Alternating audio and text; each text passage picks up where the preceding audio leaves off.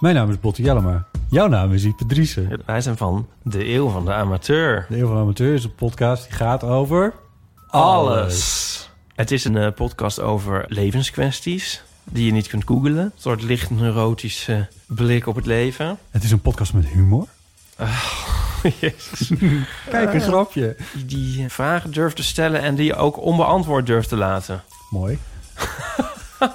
met een regenboogvlagje. Dat, dat noem je queerbot. Dat an- regenboogvlagje, dat klinkt echt als een soort... Eh, ik bedoel, iedereen is welkom. Kom ons luisteren in je favoriete podcast-app. Dit is De Lange Termijn, een wekelijkse podcast over investeren in aandelen, startups en crypto. Waarin Twan en Jasper jou bijpraten over alles wat er in de markt is gebeurd, hun beste ideeën en hun grootste fouten. Dit is geen financieel advies. Doe dus altijd zelf je eigen onderzoek. En voor inzicht in ons portfolio ga naar delangetermijn.nl. Alweer klaar voor Ja. kunstheupen of niet? Kunst. Zo weer een kunst. Ja, jij bent gisteren jarig geweest, Oh, joh. ja, ja, dat was je het. alweer vergeten? Ik was nu alweer, ik heb nu alweer verdrongen. Ja, ik, ik moet wel zeggen, het is wel vervelend. Ik woon in een appartement. En dat ik dat jaar me gisteren ook appt van... ah, je moet nu wel langzaam een, eh, een rollator en trek voor me gaan verzorgen. Want anders kom ik niet meer binnen bij je. Zo'n traplift. Ja, zo'n traplift. Ah, joh. Ja, en ik, ik woon natuurlijk nu op de begaande grond. Dus ik, eh, heel veel trappen loop ik niet meer. Nee, nou ja, is maar goed ook. Misschien wel bij je. Pas Ja, bij je. ja, Pas ja, bij je. alleen maar bergafwaarts. Arme jongen, maar een leuke dag gehad. Leuke dag gehad, ja. Ja, lekker met de familie gevierd. En eh, ja, dat was het. Gelukkig. Ja. Hoe ouder je wordt, ik weet niet of jij dat ook hebt, maar ik heb het echt, hoe ouder ik word, hoe minder ik per verjaardag echt zoiets heb van, nou, dit, dit moet echt groot gevierd worden. Mijn vriendin vroeg ook nog, ga dit nog met vrienden vieren? Ja, zou leuk zijn, maar ja, nee. Nee, het was veel leuker om een avond op de bank te zitten. Beetje traden. Beetje blok traden. Beetje dopamine. ja, joh. Nee, dus eh was top. Was leuk. Ja, lekker Klinkt- gezellig. Klinkt goed. Hey, waar gaan we het eh, vandaag allemaal over hebben? Ehm, we, hadden het erover waar we, waar we deze week eh, de onderwerpen over zouden doen. Maar ik had een tweet gepost naar aanleiding van een artikel dat ik had gelezen. Ehm, over de Fear and Greed Index. Ah, ja. En ik weet nog wel dat we een keertje, nou ja, dit was echt aan het begin van het jaar volgens mij, hebben we een keertje als een subonderwerpje hebben we het over de Fear and Greed Index gehad. Wat meer zijn sentiment in die indicator. Vorige week hebben we het ook nog even genoemd. Ehm, maar ik zag een artikel waarbij, ze, waarbij er iemand volgens mij gekscherend had gezegd... het enige wat je hoeft te doen is om in de gaten te houden wanneer het extreme fear is. En dan stap ik gewoon in. En als het extreme greed is, stap ik uit. En dan de hele trein weer naar beneden, terwijl ik in cash zit. En dan stap ik weer in als het extreme fear is. En toen dacht ik, oké, hoe werkt dat dan? En, ik bedoel, toen ben ik eens even gaan testen met wat eh, aparte ETF's bijvoorbeeld. Ehm, hoe dat dan zou werken, op welke data eh, dan een extreme fear is. Dus, hè, de hele markt ligt op zijn gat, iedereen is in paniek, weet ik veel wat. Stap dan in, rijd hem omhoog, kijk hoeveel je overhoudt en hoeveel rendement heb je dan. Als je dat op die manier doet, dus echt puur en alleen op, op eh, extreme fear kopen. Nou, daar gaan we het zo eens even over hebben of dat eh, überhaupt resultaat geeft. Want dit is natuurlijk wel een beetje ja, entertainment. Dit is, niet, Ja, eh, dit ja. is niet heel wetenschappelijk onderbouwd of wat dan ook. Maar er zijn heel veel mensen die zijn heel slecht in, in timen. En eh, ik vond het wel grappig, want het gaf toch wel best wel een, een, ja, een grappig beeld. Eh, als je zoiets simpels hanteert, wat echt misschien op niks gebaseerd is, puur op sentiment. ehm, dat je toch wel een goed resultaat had. Nou goed, 90% wat op de beurs gebeurt is natuurlijk sentiment. Dus Ja. wat dat betreft... Ja, en het is Ja. natuurlijk ook een index die niet helemaal kansloos is. Het is niet dat ze Twitter scrapen en dan eh, daar een sentimentindex van maken. Er zitten wel wat technische dingen onder, maar eh, ik zou het niet op handelen. Maar het is wel grappig om dit soort dingen te bekijken vanuit het oogpunt van... oké, als ik dus echt super dom ben en met een pijltje gooi... en alleen op het moment dat het extreme fear is, hou ik er dan nog wat aan over. Ja. Eh, Even eh, voordat we dat gaan beantwoorden, Mhm. is het een soort teaser? Is het overrated of underrated? Hoe bedoel je? De Fear and Greed Index. Nou, Overused of underused? nee, dat vind ik lastig om te zeggen. Ja, oh, nu ga je. Nee, maar dat, ga je dat hangt er natuurlijk vanaf hoe je het gebruikt in die zin. Maar het, het, het gaf, het, het gaf een, een resultaat waarbij ik dacht van... nou, als je echt gewoon... Nee, ik wou niet zeggen te dom om te poepen bent. Want dat vind, ik, dat vind ik een beetje een afschuwelijke uitspraak. Maar ja, daar komt het wel op neer. Weet je wel? Ik zeg heel ja, ja. vaak van... joh, een aap met een, met een dartpijltje kan nog beter beleggen... dan heel veel andere mensen. En ook in sommige jaren dat ik heb belegd. Ehm, maar ja, dit, dus dit is echt een beetje zo'n soort stupidity ding. En, Leuk. eh, en het geeft wel een, een resultaat. Ben ik dol op. Misschien ben je dol op. mij ook een klein beetje wat- wat de keer is. Nou, het, rendement, het rendement kwam beter uit dan eh 50% van de mensen die in de poll vorige keer hadden geantwoord Ja, op ja. hoeveel ze stonden. Dus eh, dat, eh, dat, dat geeft hoop. Kijk, ja, daar kan je wel mee. Ja, nice. Nou, dat gaan we bespreken. We gaan daarnaast ook nog een, eh, hebben nog een snelle ronde. Een soort snelle radar, waar ik weer drie aantrekkelijke aandelen. No financial advice, want je weet bij mij, hè, min 70% in een jaar tijd. Als je niet oppast. Nou ja, dan eh, doe je het gewoon het tegenovergestelde. Precies. Dus- maar vaak, dus als ik dus niet koop... Oh, de- de- deze drie heb ik is- ze oh, allebei nou niet. wordt- En ik koop ze alle drie ook niet. Maar het zou interessant kunnen zijn. Hè, dat is meestal is dat wel iets om bij je moet gaan opletten als je dit hoort bij me. Maar nou, maar nou wordt het ingewikkeld. Maar wel leuk. Moet ik wel nou short gaan op jou of moet ik... Nee, nee. Ja, eh, ja, daar gaan we het zo over hebben. Het zit Ja, allemaal in de strategie. Eh, en voor de vrienden van de show, die hebben natuurlijk ook nog die extra aflevering één per week voor 27,50 per jaar. Ja. Eh, gaan we het hebben over onze ehm beleggingsexperimenten. En welke met name we de komende periode willen gaan uitvoeren. Ja. Want we hebben weer een paar ideeën. Ja. En daar eh, gaan we onze vrienden als eerste over inlichten. Of bij betrekken, Ja. ook zeggen. Wie ja. weet. Experimenten zijn altijd leuk. Ja, precies. Over experimenten gesproken. Jij eh, bent, je hebt je, je, je hoogste leeftijd bereikt ever. Maar ik las ook dat jij nu je hoogste rendement ooit hebt bereikt. Nou, niet het hoogste rendement ooit, maar wel, wel eh, een year high Ah, in rendement. Maar En, en all-time high qua port portfolio waarde. Ja, precies. In Ja. absolute zin, toch? Ja, heb je in absolute ja, zin. ja, ja, ja. Dus, eh, maar ja, dat kan natuurlijk ook als je begint met 1000 euro inleg en je hebt 50% verlies. En je legt vervolgens 10.000 in, dan heb je ook je all-time high Ja, gehaald. hè? dat is ook alweer waar. Ja, ja. nee, je, je hebt je, je verjaardagsgeld erin gestopt en dan ben je Ja. het, eh, Ja, all time high. al mijn vijfjes en mijn tientjes heb ik bij elkaar geschraapt en dat heb ik bij de bank gestort. Ja, en dat laat ik ook beleggen door de bank, die 15 euro. Dat, En terecht. Ja, heel tuurlijk. En 2%. Je weet nooit wat over drie jaar, 300 jaar gaat doen. Hè? Over drie moet Mooi.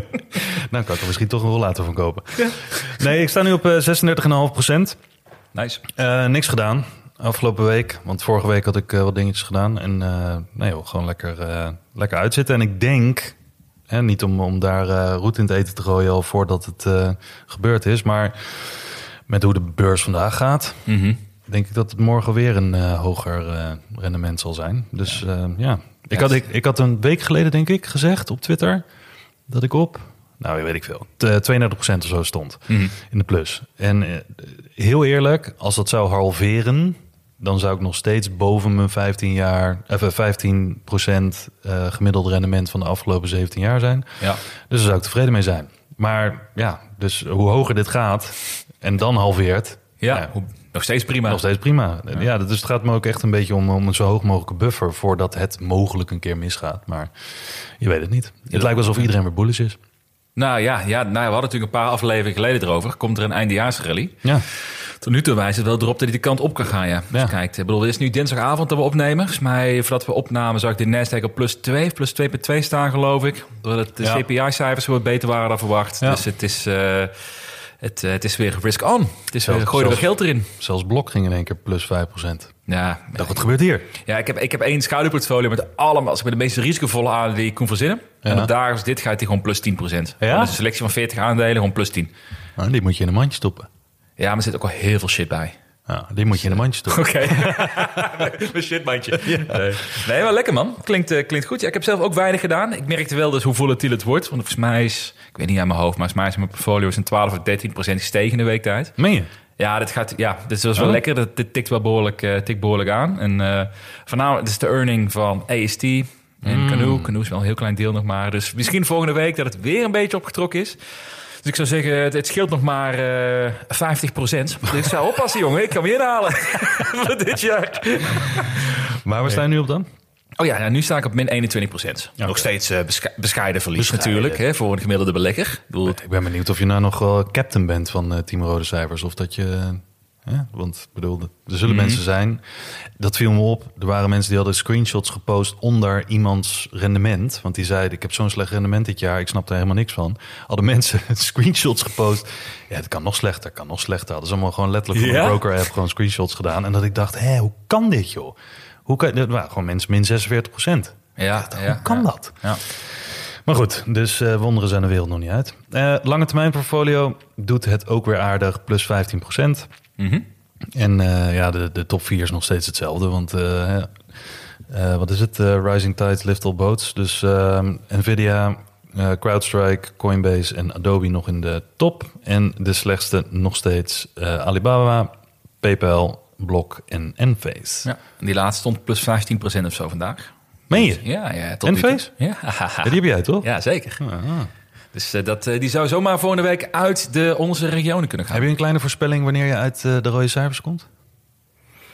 Nou, een beetje conservatieve schatting. Ik denk voor de volgende aflevering. Wat? Beetje conservatief. nou, lekker.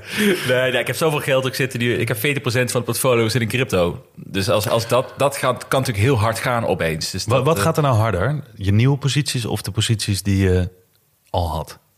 Weet je dat een beetje? Nou ja, dat is een goede vraag. Ja, Adyen is natuurlijk de laatste tijd heel Ah, ja. hard gegaan. Dus die, eh, de zaak nu plus 50% of zo bijna. Na, na vandaag denk ik plus 50. Dus die, die tikt wel aan. Maar ehm, als je gaat kijken vanaf de bodem... Met die- de bodem, bodem zoeken gaan die small caps wel echt hard de laatste weken. Ja? Ja, ja dus zo'n zo'n EST, Space Mobile is plus 60% gegaan in eh, drie weken Plus tijd. 60? Ja. Meen je? Ja, ja, ja. En nog, nog, een, eh, nog een paar van die van dat soort aandelen zijn gewoon verdubbeld. Of tussen de 50 en de 100 procent in de laatste drie, vier weken gegaan van die small caps. Dus dat, dat gaat wel echt. eh, maar die waren ook, naar mij, ik heb het een paar keer in deze podcast gezegd. Dat volgens mij eh, is dit ook de periode, of nog steeds de periode, waarbij small caps heel aantrekkelijk kunnen zijn. Ja. Als de, de behoefte aan risico meer gaat worden, die zijn zo zwaar afgestraft, een aantal Ja. daarvan. Ja. Dat, eh, en ik, ik merkte bijvoorbeeld één aandeel was Origin, waar ik in zit. Die gingen naar een earnings min 30% Sloeg helemaal nergens op, was nul aanleiding voor. Dus ik heb toen ook eh, gewoon bijgekocht. Of, ja, dit slaat, het slaat nergens op. Twee dagen later, 30% helemaal bijgetrokken. Ja? We zijn nu weer nu zijn van 10% de plus ten opzichte van voor die earnings. In drie dagen tijd. Dus, dus het, het, het gaat zo ontzettend snel. Ehm, Ja. ja, dat soort dingen maak ik met mijn portfolio natuurlijk niet mee. Alhoewel, Adyen, ja, bizar eigenlijk, hè? ja dat vind ik, echt, vind ik echt bizar. Wat vind je daar nou van? We, kregen, we kunnen even inhaken. Want we kregen daar een vraag over ook, hè? Ja. Van, Disruptive Vader. Wat is jullie strategie met Adyen? Die is natuurlijk Ja. plus 50% gegaan de laatste, sinds de loos, denk ik. Ja, hij zei net dat hij hoogtevrees had en dat hij uitgestapt is. Ja? Ehm, nou ja, ik moet heel eerlijk zeggen, ik vind dit altijd lastig als ik. Nou, nee. Ik heb natuurlijk een structuur en een strategie. Mhm. Waarbij ik altijd zeg: ehm, om mezelf niet in de weg te zitten met emoties, moet deze positie in mijn hele portfolio verdubbelen. Hè, van 2,5% gewenst naar 5%. En dan ga ik afschalen. Ja. Nou, daar staat hij nog niet. Maar ik, het, het gaat wel heel hard. Dus ik, ik heb altijd in de afgelopen jaren ervaren dat iets wat zo snel stijgt. ehm, ja, dat moet een keertje weer zo'n equilibrium gaan opzoeken. Mhm. Eh, dus er zal wel wat relief komen en dat mensen gaan verkopen. Misschien bij de eerste tekenen van een daling of wat dan ook. Dat snel, snel mensen uitstappen van, ah, had ik toch maar, weet ik veel, 2, 3 procent hoger uitgestapt. Ehm, en dat, dat kan een beetje tot een verkoopgolfje eh, leiden. Maar dan is de vraag waar, waar het weer op komt. Dat time heb ik niet zo heel veel zin in. Eh, ik zit er in ieder geval in, niet voor de komende twee maanden. Dus ik, ik laat het gewoon staan. Maar ik, ik krijg wel altijd ook een beetje hoogtevrees. Alleen omdat het zo'n kleine positie is, kan ik dat gewoon prima managen. Ja, dat helpt wel echt. Ja, Als het nou natuurlijk. echt 30% van mijn portfolio was, ja, dan, had ik, dan had ik gegarandeerd al afgeschaald. Ja, ja snap ik wel. Want winst is winst. En dat, eh, dat moet je pakken, daar word je niet armer van. Dus, eh, en dan laat je gewoon bijvoorbeeld de helft van je positie laat je staan. Mhm. Ja. Stel dat het verdubbelt vanaf eh, je gemiddelde aankoopkoers. Weet ik veel, misschien dat je aankoopkoers 6,50 is en het gaat op een gegeven moment naar 1300. Nou, kan je de helft eruit halen, dan heb je je inleg in ieder geval terug. Ja, ik, ik ben dus nooit zo van die strategie geweest, weet je dat? Nee? Van, ik, ik snap hem, mentaal gezien snap ik hem. Want dan heb je het gevoel alsof je gratis de rest van de rit meemaakt. Wat niet uitmaakt. Misschien ook makkelijker daardoor om het aandeel vast te houden, kan ik me voorstellen. Maar anderzijds denk ik ook... Het is denk ik zo moeilijk om aandelen te vinden die, die, zeg maar, die je echt graag lang wil hebben. Waar je vertrouwen in blijft houden. Waar je goed aantrekkelijk op kunnen, kunnen instappen. Je- volgens mij wordt het zo ingewikkeld als je daarmee gaat traden... en daarmee zeg maar, de helft gaat verkopen omdat hij wat hoger staat. Het, Ja, ik vind dat zo moeilijk, want dan, ga- dan moet je echt gaan afvragen. ja, snap je? Nou, ik denk, dit geldt natuurlijk niet alleen voor Adyen, maar ik denk dat dit over het algemeen voor mij niet iets zou zijn van ehm, een beetje traden in en out, omdat, eh, weet ik veel, omdat dat een, eh, omdat je dan met house money speelt. Daar, daar gaat het niet om. Het gaat gewoon meer om bij mij. Stel dat mijn po- positie 20% zou zijn, omdat ik eigenlijk maar 10% wilde. Mhm. Maar omdat hij zo lang bleef dalen, en dat zie ik ook andere mensen doen, die gaan dan in één keer een positie zo erg vergroten. Ja, ja, ja. veel meer geld erin stoppen. En als het ineens 20 of 30 procent van je volledig portfolio wordt, dan zou ik het niet meer dan logisch vinden dat je gaat de-risken. Ja, Want je wordt heel afhankelijk van dat aandeel wat net sky high is gestegen. Dus als je dan vervolgens toevallig zegt, en misschien speelt dat psychologisch dan ook wel makkelijker mee in het verhaal, dat je dan zegt van nou oké, eh, hij is nu verdubbeld, ik kan de helft verkopen, eh, dan ben ik er gewoon voor de helft ben ik gede-risked. En het andere is gewoon house money wat meespeelt. Ja. En zo heb ik het met Bitcoin ook gedaan.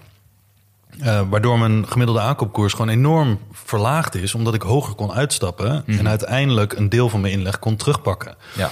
Ja, en dan is de vraag, waar ga je dat in stoppen dan? Ga je dat dan in iets stoppen wat misschien net zo risicovol is? Ja, Of- ja, ja. Dus dat is een beetje de volgende tak van de strategie. Maar ehm, ik vind het niet gek als mensen zeggen... ehm, hè, ik heb een te grote positie, ik ben hier nu te afhankelijk van. Het is net 50 of 60 of misschien wel 100% gestegen. Tuurlijk. Klein beetje die risken. Nee, die snap ik helemaal. Maar ik bedoel, da- daar ben ik het heel met je eens. Precies te groot wordt. Hè? Ja. Maar ik denk dus puur het... ehm, laat het zo zeggen. Hetgene wat ik, wat ik veel terug zie komen vanuit zeg maar, beleggerslessen... en dat voor mij is het iets wat iedereen weet... maar niemand, eh, te weinig mensen van acht nemen... is dat je meer geld kan verliezen door te vroeg uit te stappen... dan door te lang erin te blijven. En dat, ik vind bij, bij een bedrijf zoals Adyen, waar de, ehm, de koersstijging nu komt, met name omdat die het onrationeel veel gedaald was. Want dat komt natuurlijk wel eraan vooraf, hè, die 70%. We zien nu, oh, het is helemaal niet zo erg. Ja, Ehm, ik vind dat een andere situatie dan bijvoorbeeld een meme-stok waar je in zit, die maal 3 gaat. Dus- En dat je dan Ja. de winst pakt. Of, Ja, nee, of als je positie te groot is, als je wat afschaalt. Dat vind ik inderdaad wat anders. Maar, Tuurlijk, dat eh, is meer op hoop gebaseerd in plaats van fundament misschien. Maar aan de andere kant kan je ook zeggen... Als, heel veel mensen hebben dat met Tesla meegemaakt. Mhm. Eh, die begonnen met een positie van 20% en die hadden vijf of misschien tien aandelen. En Tesla was de grootste positie. En uiteindelijk eh, was die positie was 60% Ja, of 70%. tuurlijk, tuurlijk. En dan krijg je in één keer opmerkingen, logischerwijs, ben je aan het doen man. Ja, 70% van, van je geld staat afhankelijk te zijn van één bedrijf. En dan kan iedereen wel zeggen, let your winners, winners ride. Ja, dat snap ik. Maar Ja, en ik krijg heel veel hele mooie Warren Buffett quotes. En die gozer heeft tussendoor gewoon 50% van zijn geld in Apple zitten. Ja. Dus wat dat betreft... Ja, ja, eh, dus, wat ik trouwens wel mooi vond, voordat we door naar het volgende van Atje betreft. ehm, de cijfers die zij presenteerde... Ik had, ik had vergeleken met de cijfers... Ik had zeg maar drie scenario's gemaakt eh, toen die de koersen flink dalen. Ja. Van Wat, wat verwacht de komende jaren? Welke fair value staat er tegenover? En de cijfers die zij nu presenteerde... wat zij in ieder geval de komende periode verwacht te halen... stond overeind met mijn bear scenario. Oh, serieus? Ja, dus eigenlijk... Kan het alleen maar beter worden? Nou, en mijn beleving, dat, dat is, daar moet ik eens even over nadenken wat dat dan betekent. Maar in mijn beleving was dus met, met die cijfers, zijn 50% EBITDA en net iets van 20% jaarlijkse groei, eh, pak een beet. ehm, kwam ik op de 550, 600 euro uit aan fair value. nu staat hij op 1000. Dus je kunt ook daar een case maken van als je daar toen in geloofde, in die analyse Ja. die ik toen deed, zou je eigenlijk moeten zeggen, hey, pak mijn winst, ik ben eruit, Ja. want dit is te hoog opgelopen. Ja. Maar daar moet ik nog even over nadenken. Zo diep ben ik nog niet in, eh, in gaan zitten. Ja, nou, ik verkoop ook nog niet. Dus eh, dus ik vind het allemaal best. Heb je eh, nog iets eh, moois met nieuws of iets? Of eh, wat willen we doen?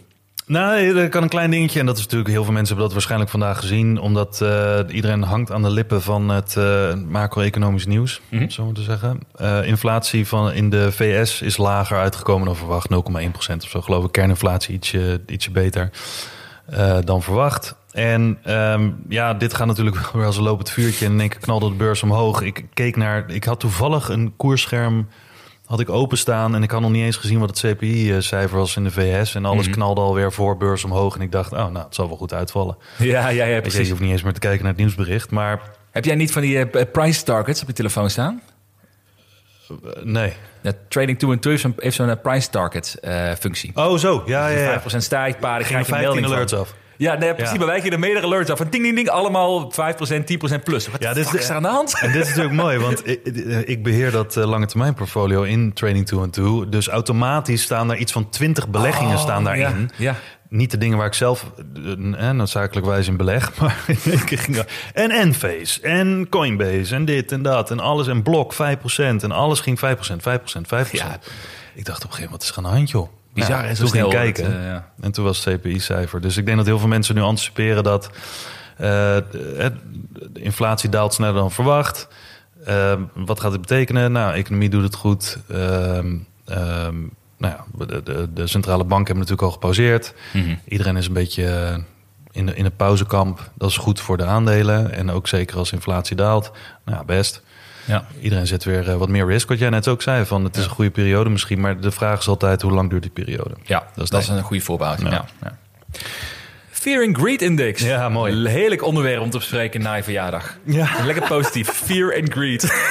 ik vind het zo mooi. Nee, ik vind het heel mooi. Want eh, ja, kijk, weet je, de- iedereen heeft er altijd over. En wij hebben dat ook vaker in de afleveringen gezegd. Je hebt heel veel strategieën. Eh, je hebt time van de, timing the market. Eh, je kan eh, dollar cost averaging doen. Je kan lump sum beleggen. Of gewoon wanneer je dan maar geld hebt. Of wanneer je iets over hebt. Hoe iedereen het dan ook doet.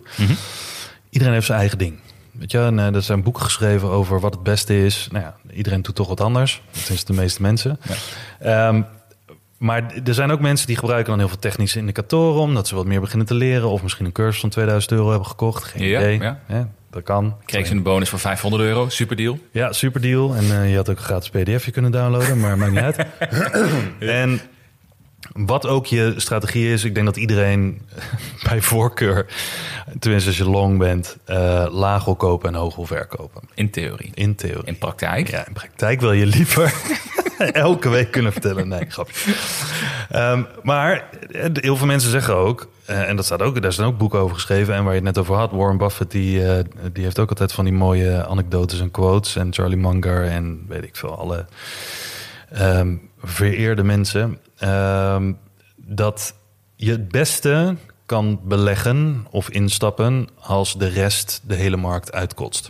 Weet je wel, dus als je buurman er geen zimmer in heeft, de handdoek in de ring gooit, dat is contrair. Dan is meestal het punt, of dicht bij het punt, dat je de beste koers krijgt.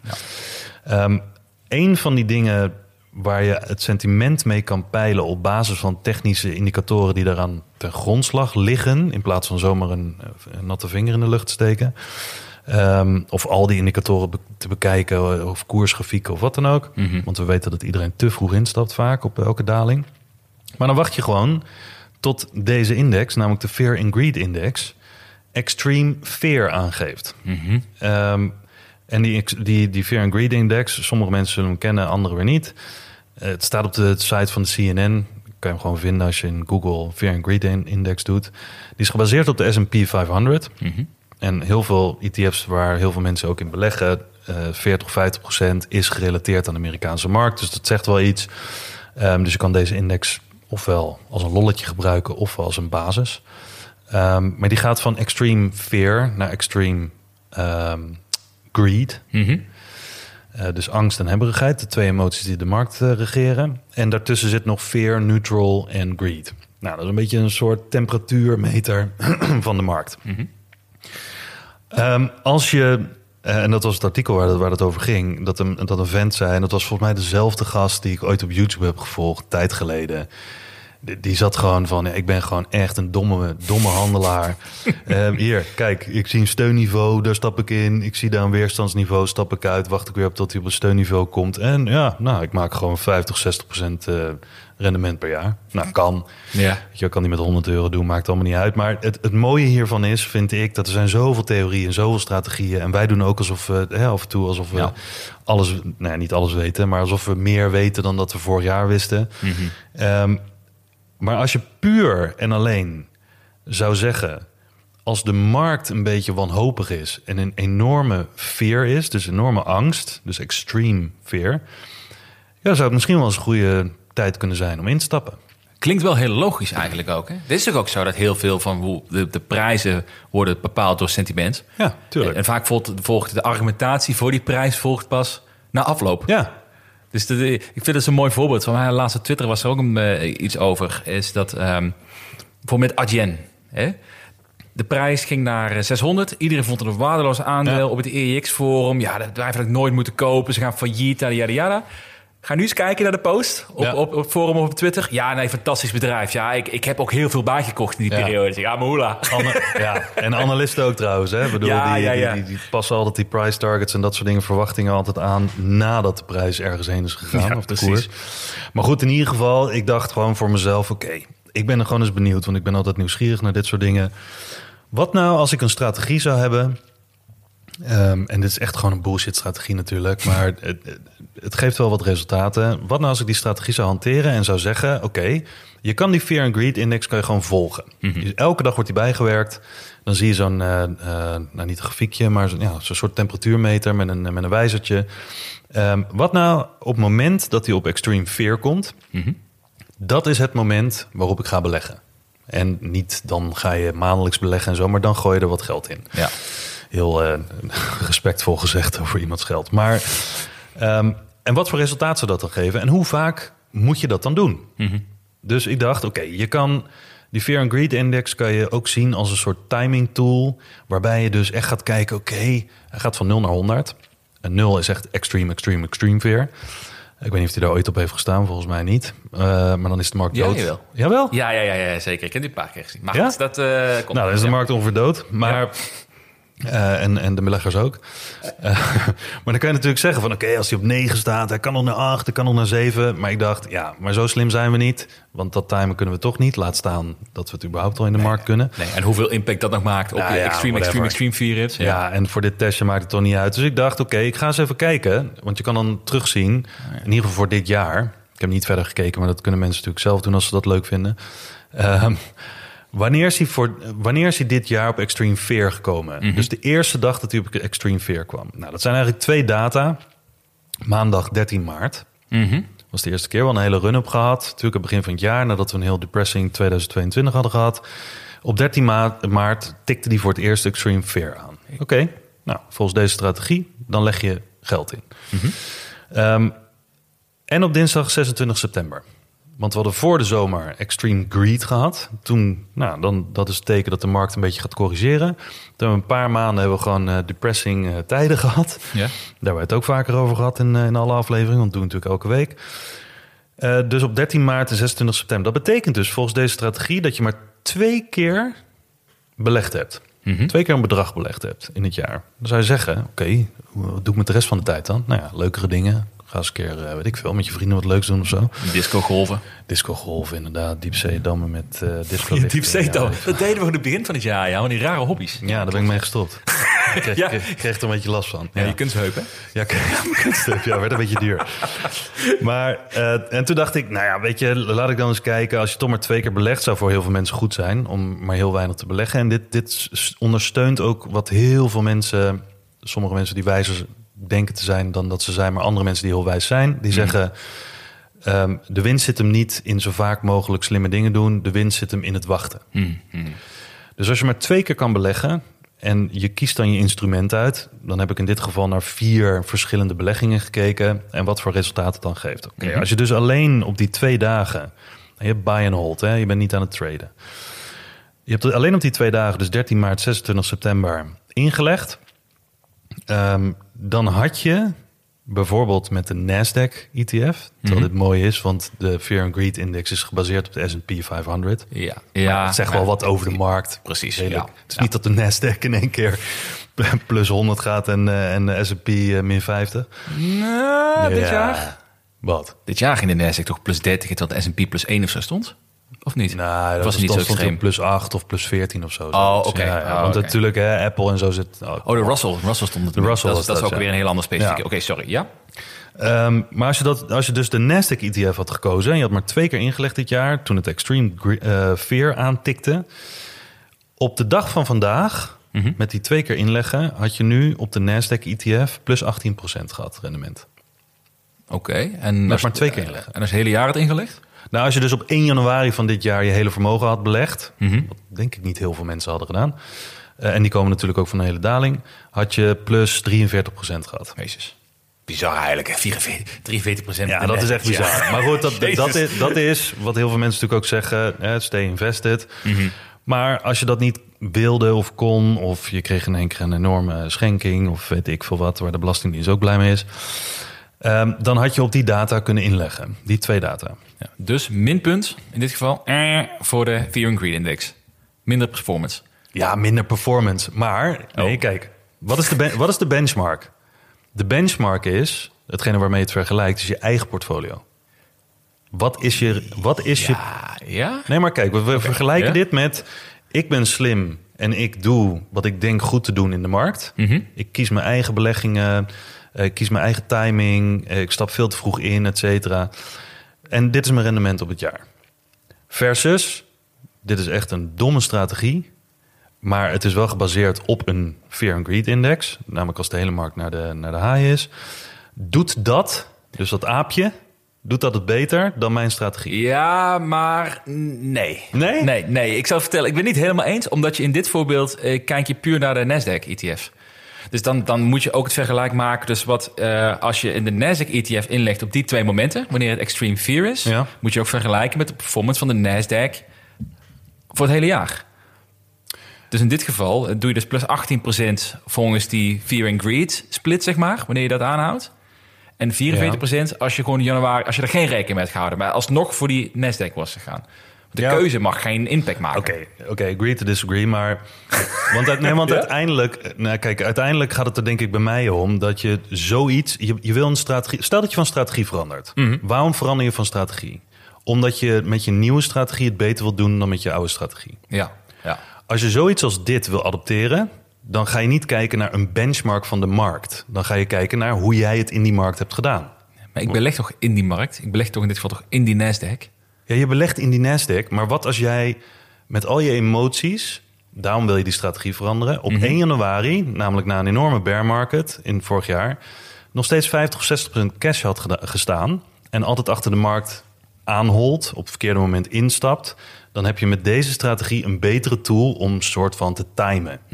Omdat je er zelf heel slecht in bent. Kijk, als je als jij elk jaar belegd blijft, volledig belegd blijft, in alleen maar de Nasdaq, ja, dan moet je, deze, dan moet je dit eh, de- stukje strategie niet doen. Want dan, dan sta je nu op plus 44 procent. Ja, ja, ja. min transactiekosten. Maar hoeveel mensen doen dat? En hoeveel mensen hebben dat gedaan? En ik denk voor mezelf, ik ben altijd op zoek naar strategieën die simpeler zijn dan wat ik doe, maar met een beter resultaat dan wat ik doe. Want daar benchmark ik tegen. Eh, en we hadden het al een keer over die 200-daagse gemiddelde gehad. Weet je wel, dan stap je uit als het eronder zit, stap je weer in als het erboven zit. Nou, als dat betere resultaten geeft met dat handvat wat ik dan heb, dan hoef ik alleen maar die 200-daagse gemiddelde in de gaten te houden. Als dat betere resultaten geeft dan wat ik nu doe, nou, dan doe ik dat. Want ik ben op zoek naar de beste performance. Ja. Maar goed, in ieder geval als je dus ehm, de Nasdaq ETF op die manier had gedaan, twee momenten eh, als je plus 18 gestaan. Als je VUSA had gepakt, dus dat is de ETF van de S&P 500, ehm, dan had je op plus 9% gestaan. Versus year to date, eh, VUSA staat op plus 15%. Oké. Dus ongeveer de helft. Ehm, IWDA, ook op de helft namelijk, want dan had je plus 7% gehad. Year to date staat hij op plus 14%. En het is natuurlijk alleen maar dit jaar, hè? Want Ja. we hebben dit jaar. Het, het nadeel is natuurlijk van dit jaar is dat heel veel mensen zullen het ook zeggen. En dat zeggen ze ook vaak op Twitter. Nee, je moet over de afgelopen vijf jaar bekijken. Maar ja, wat als jij anderhalf jaar geleden bent begonnen met beleggen? Ja, ja, ja. Ik denk dat iedereen dit soort dingen moet afmeten met een lineaal. Eh, ten opzichte van de tijd dat ze zijn begonnen. En hoeveel keer heb je dan extreme greed en extreme fear gehad? Heel veel mensen zeggen van hoe vaak is het oversold en overbought geweest, wat je indicatoren ook zijn. Maar ja, weet ik veel. Eh, Jantje kan begonnen zijn op 14 april vorig jaar en de ander drie jaar geleden. ja. Maar het is meer een kader, dus gewoon op jaarbasis bekeken. Ja, voor 2023 zijn dit de resultaten, toch? Ja, precies. Dus, ehm, dus IWDA plus 7% staat year to date op 14%. Apple, dat is ook weer zo'n groot verschil. Ehm, met Fear and Greed, eh, met die strategie. Dus heb je twee keer ingelegd op Apple. Plus 15%. Ja, ik vind plus 15% voor zo'n domme strategie, bijvoorbeeld. Ja. Als dat je enige hou, houvast is. Ik vind plus 15% prima rendement. Toch?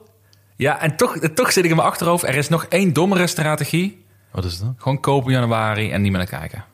Er is Maar geen dommere strategie te zaakjes dan dat. Nee, dat, dat klopt. Maar zou jij, zou jij dan de strategie willen adopteren dat je vanaf nu op 1 januari altijd zorgt dat je altijd geïnvesteerd bent, volledig?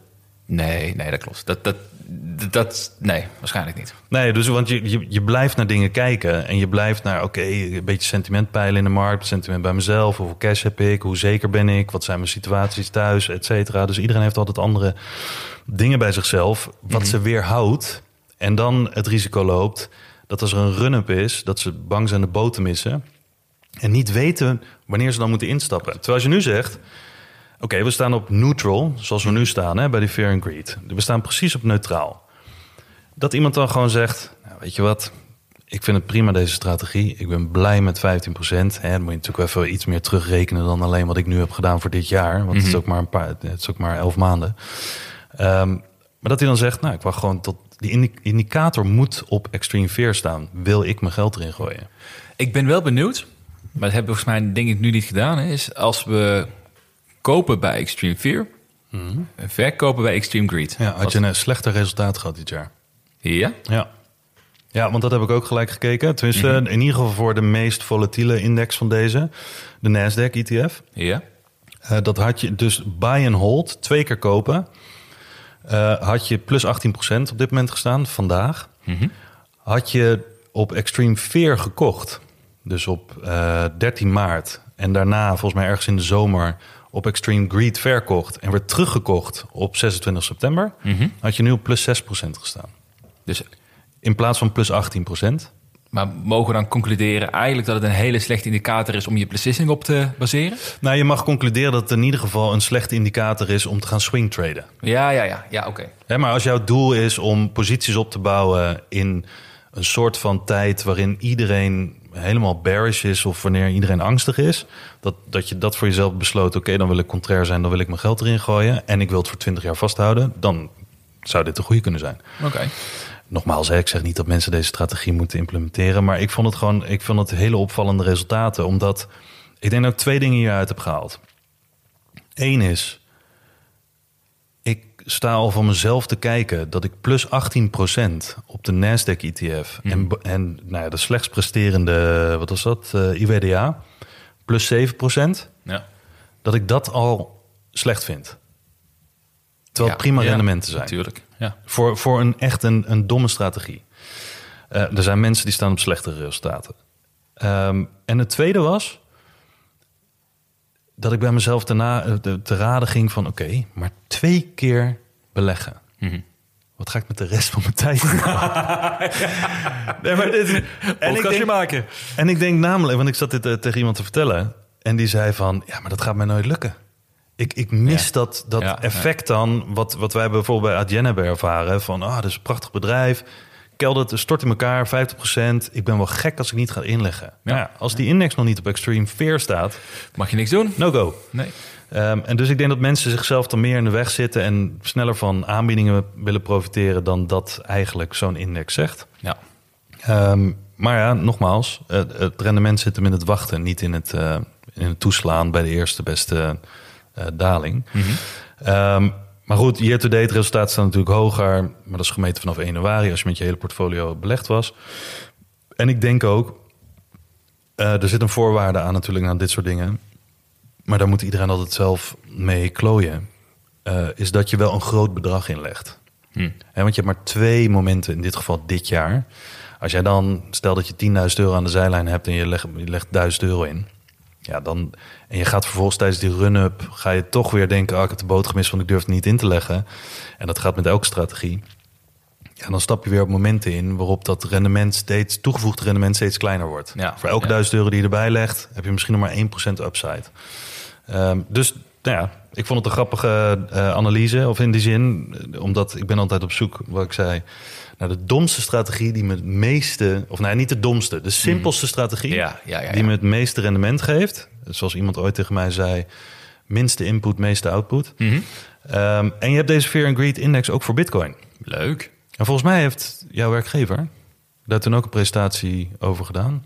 Ja, dat zou inderdaad goed kunnen, ja. Volgens mij heeft iemand bij jullie dat ook geanalyseerd. Dat als je op eh, Extreme Fear Bitcoin koopt, Mhm. ehm, dat je dan historisch gezien, of nou ja, historisch zo lang is het nog niet, maar in ieder geval in de geschiedenis kan kijken van de afgelopen 12, 13, 14 jaar, dat het een supergoeie tijd was om te kopen. Ja, dat geloof ik wel.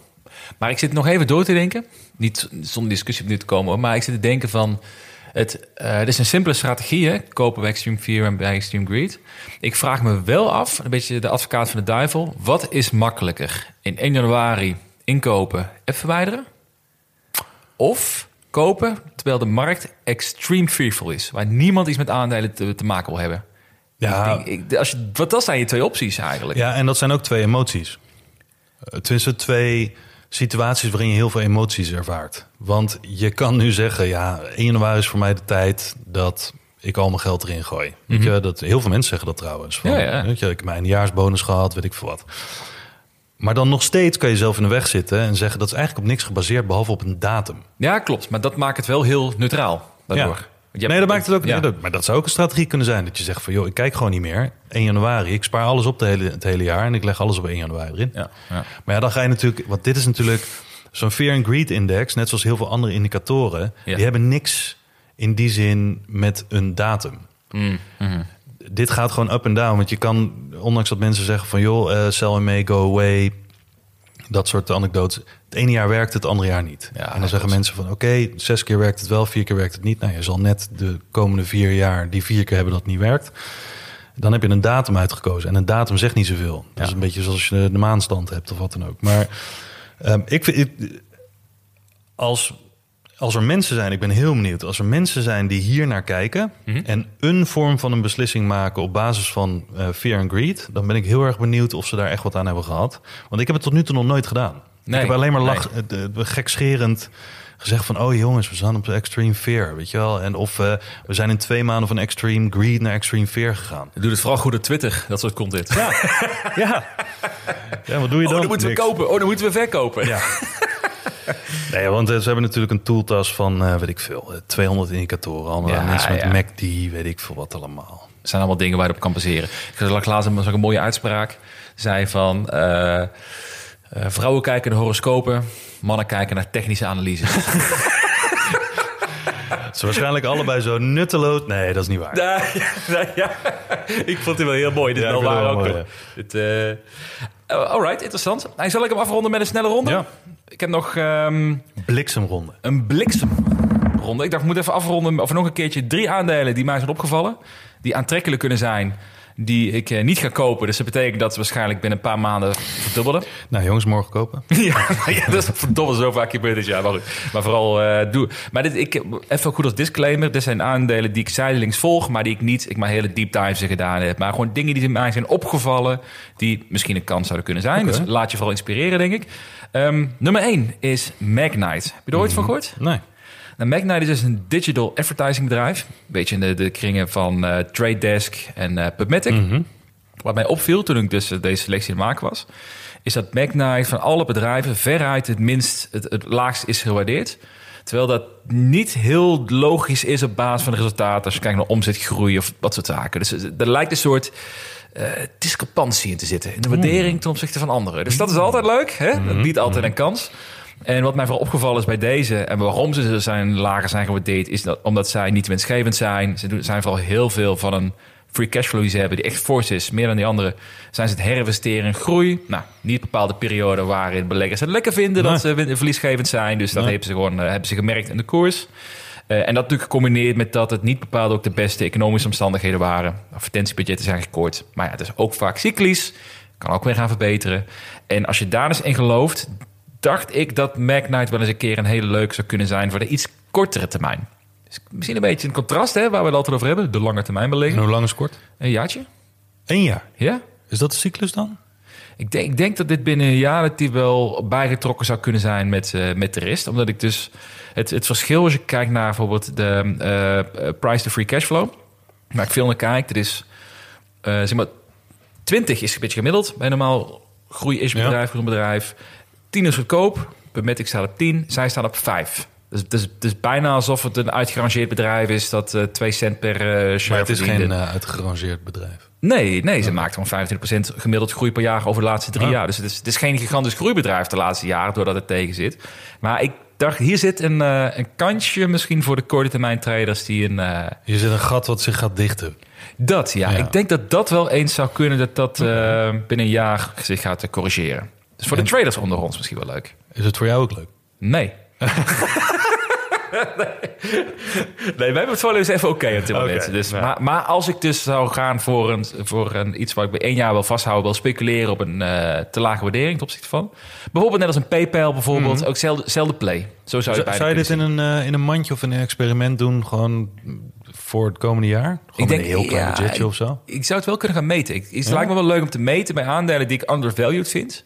Gewoon puur op basis van, van, eh, van een paar van die fundamentele metrics, los van of ik er lang wil holden. eh, of dat wel of niet interessant is. Ik heb namelijk één mandje. Begin dit jaar heb ik een, een, mijn groeimandje samengesteld. Die doet plus 40% dit jaar. Echt? Iets beter dan wat ik zelf presteer dit jaar. En, ehm, en één mandje had ik dus de, fair, de, de undervalued. Daar zaten ook een paar meer value plays in die niet bij mijn persona horen.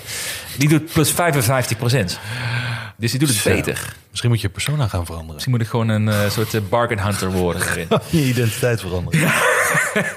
Zo kloten dat. Maar de Mac Knight zou dus daar een interessante eventueel kunnen zijn. Het tweede vind ik een hele leuke. Die is best wel die is wat spannender. Was Ja. iets meer in ons straatje, denk ik. Ehm, wat hipper. Dat is eh, Rocket Lab. Heb je daar ooit van gehoord? Ja. Yes, fuck, ik dacht dat je deze niet Ja. van gehoord had.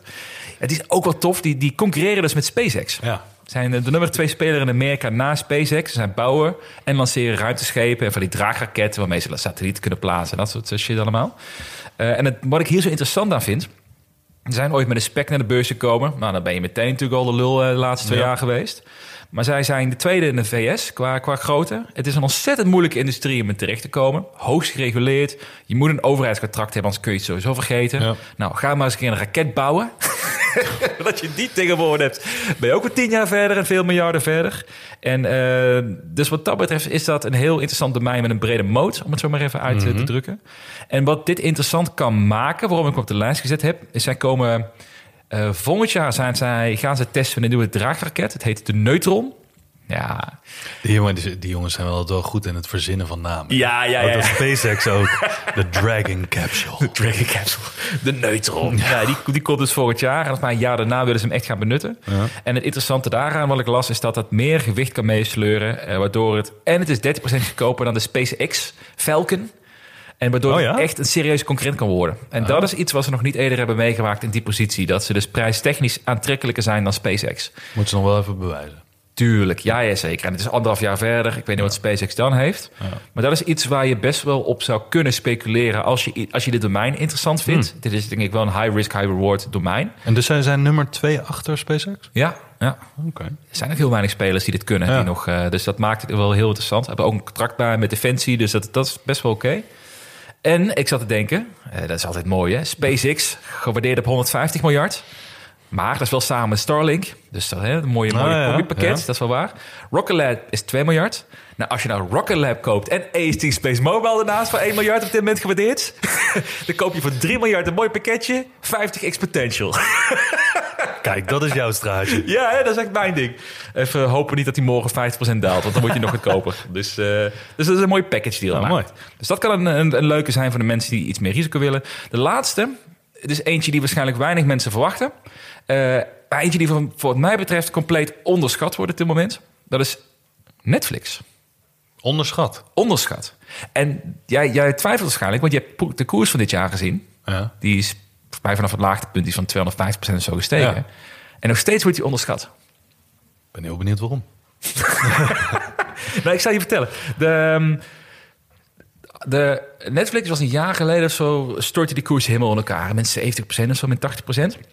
Ik weet nog dat ik bij, eh, toen ik bij RTL werkte, dat daar ook geluiden kwamen van ja, Netflix is dood. Die gaan de strijd verliezen van Disney Plus en al die Pavaya Play, al die streamingplatforms die opkomen, die gaan keihard concurreren. Netflix gaat het niet overleven. Nu zijn we een jaar later. Wat blijkt nou? Ze hebben onlangs die earnings report, eh, report gehad. Ze hebben nu de hoogste aantal users ooit. Dus ze zijn gewoon in, echt fors gestegen. Grotere groei dan de jaren ervoor ze hebben meegemaakt. Dus, dat, dus ze zitten weer helemaal eh, aan de top of hun game. Ze hebben tegelijkertijd hebben zij ingevoerd, mede hierdoor zijn ze gestegen, dat je niet meer je account kan delen. Maar dat betekent dus ook dat hun below the line, hun revenue veel meer gestegen is. Daardoor hun op- netto winsten zijn, eh, nemen daar natuurlijk door toe. Ze hebben een advertentietier geïntroduceerd, waar ook heel veel vraag naar is, waar steeds meer eh, eh, geld binnen zal gaan komen. Dus gewoon commercieel gewoon super slimme acties wat ze hebben gedaan. En dan zou je kunnen denken, daarmee verspeelt Netflix zijn positie. Nou, niks dus van dat alles, want users stijgen en alle concurrenten, die hebben het lastig. Fireplay heeft het lastig, kijk maar naar de koers van dat bedrijf. Ja. Eh, Amazon heeft het, eh, heeft het moeilijk, de die gaan prijzen verhogen. Disney Plus gaat het, moet allemaal de prijs verhogen om bij te blijven. Netflix deed het trouwens ook. Dus de, ehm, dus, en als ik dan kijk naar de waardering, in combinatie met dat, is het niet eens zo'n heel duur aandeel. Ondanks dat ze dus al eh 2,5 keer vanaf de bodem zijn gestegen. Oh, wow. Ik vind het wel mooi trouwens wat je zegt. Want dit is natuurlijk, we hebben het er vaker over. achter, achteraf terugkijkend op alle comments die er zijn geweest, Mhm. vooral op Twitter, wat je dan volgt. Iedereen die ook maar iets over Netflix te zeggen had, eh, of het algemeen sentiment was destijds of een jaar geleden, dat je je account niet meer kan delen, Mhm. Dat gaat ze echt de kop kosten. Ja, ja. Blijkt maar weer eens dat dat soort dingen gewoon echt helemaal niks waard zijn. Nee, klopt. Ik bedoel, als, je, eh, als mensen de behoefte genoeg hebben, we hebben het ook een keer erover gehad, wat voor abonnement zou je niet stopzetten en hoeveel mensen in je omgeving zouden als ze nog maar één abonnement zouden kunnen houden, wat zouden ze dan houden? Ja, dan, dan zeg je ook bij mensen, bij mij in de omgeving, ja, het hangt vanaf wanneer je het vraagt, want soms zijn natuurlijk van die dode momenten dat Netflix niks met geen nieuwe pro- producties komt en zo. Maar over het algemeen zeggen ze Netflix, dat zou ik houden. Ja, twee tools die iedereen wil houden. Netflix Spotify. en Spotify. Ja. Dus doe ermee wat je wil. Ik denk dat Netflix het afgelopen jaar hierin gewoon bewezen heeft... in lastige omstandigheden dat zij wel overeind blijven. Dat is een trouwe base hebben die gewoon Netflix wil blijven afnemen. En ik denk ze gewoon een vaste plek hebben veroverd in het Ja. medepakket. En als dat nog niet duidelijk was, dan is dat nu wel het, eh, het, het, het verhaal. En daardoor is veel sprake dat er geconsolideerd geworden... dat, alle, dat er veel, te veel streamingplatforms zijn. Ben ik mee eens... Ik ook. Maar ik denk dat Netflix niet degene is die gaat, eh, die wordt geconsolideerd, maar die gaat consolideren, die gaat kopen Ja, of zelf groeien. ja. Dus, ehm nou, interessant.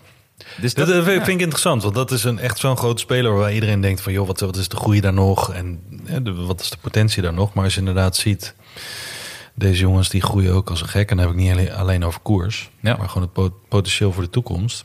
Je zou op een gegeven moment zeggen, iedereen eh, en zijn moeder heeft straks eh, Netflix. Ja. Letterlijk, want je mag je account niet meer delen. Iedereen moet betalen. Ja.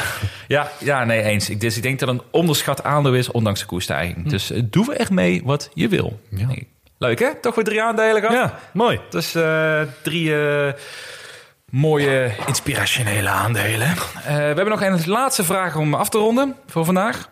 Van eh RDV. Heeft onze vraag op Twitter. Op welke manier managen jullie je portfolio in goede en slechte tijden? Ehm, en meer algemeen, hoe actief zijn jullie hierin? En hij haakte daarmee op, ook op in dat ik eh, recent mijn portfolio weer heb gewijzigd.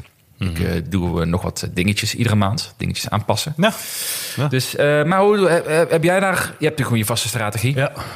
Heb je inmiddels al? Hoe- ten eerste, hoe denk je hierover? Heb jij een andere strategie in goede en slechte tijden? Nee, nou, over het algemeen sleutel ik niet zo heel veel aan mijn portfolio. Mhm.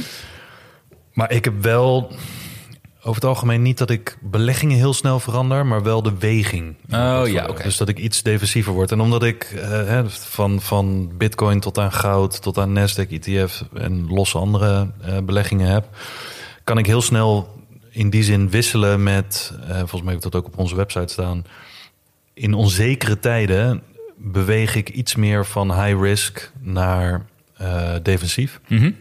Maar dat doe ik met instrumenten die al in mijn portfolio zitten. Dus daar ga ik niet in één keer de hele Nasdaq ETF verkopen en dat ik goud stoppen terwijl ik goud ervoor niet had. Dus Ja. ja, en dat doe ik meestal op een basis van eh, eh, wat is het? De 40, 40, 20. Dat is dan van defensief, neutraal en ehm, aanvallend. Mhm. En in tijden waarin iedereen weer zijn, zijn taxichauffeur eh dik voor je geeft, ehm, dan wordt het 20, 40, 40 bijvoorbeeld, of 20, 20, 60.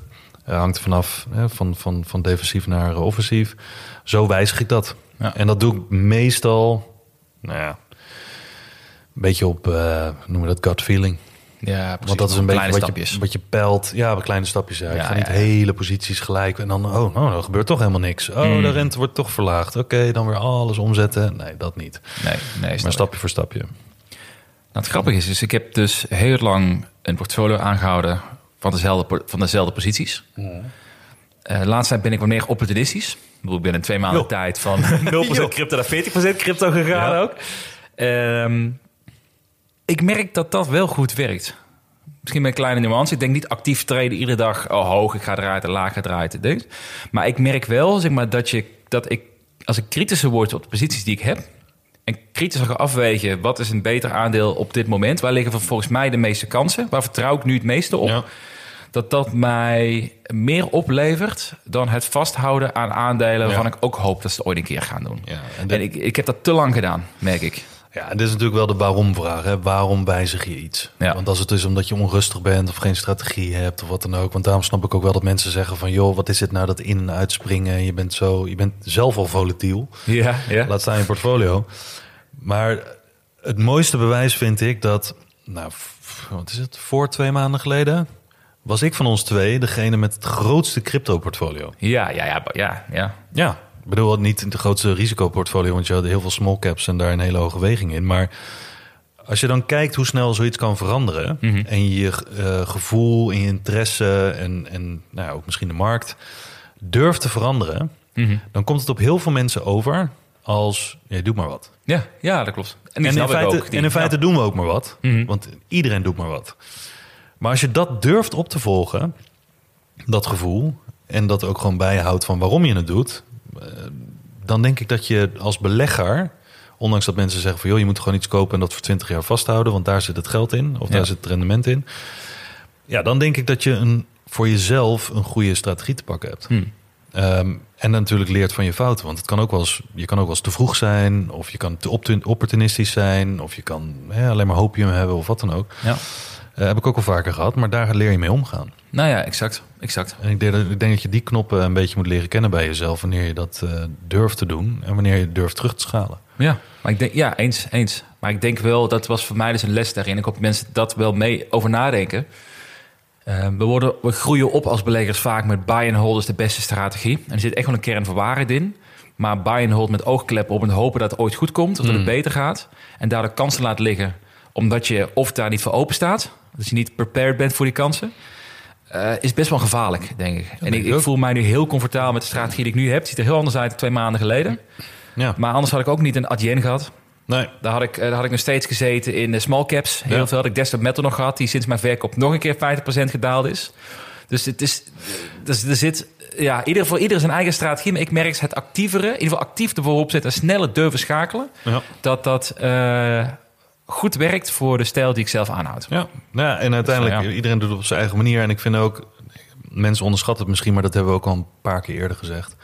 Als je dit publiekelijk moet doen, is het nog lastiger. ja. ja. Ja, dat is gewoon zo. Eh, Ook al zegt niemand er wat van, je, je voelt wel de kritiek. Ja, klopt. En dat, dat kan een tool zijn, maar dat kan ook gewoon een nadeel zijn. Nou. Dus ja, Wacht maar, dat portfolio 100% staat. 100% crypto. 100% rendement. 100% rendement. Over twee weken. Nee, heel is goed joh. Lekker dit. En wij gaan door met de aflevering voor onze vrienden. Welke experimenten we nog gaan uitvoeren. Ja. Meer dan genoeg, denk ik. Met allemaal mandjes die we kunnen doen ook. We bedanken alle jullie allemaal weer voor het luisteren. En tot de volgende week.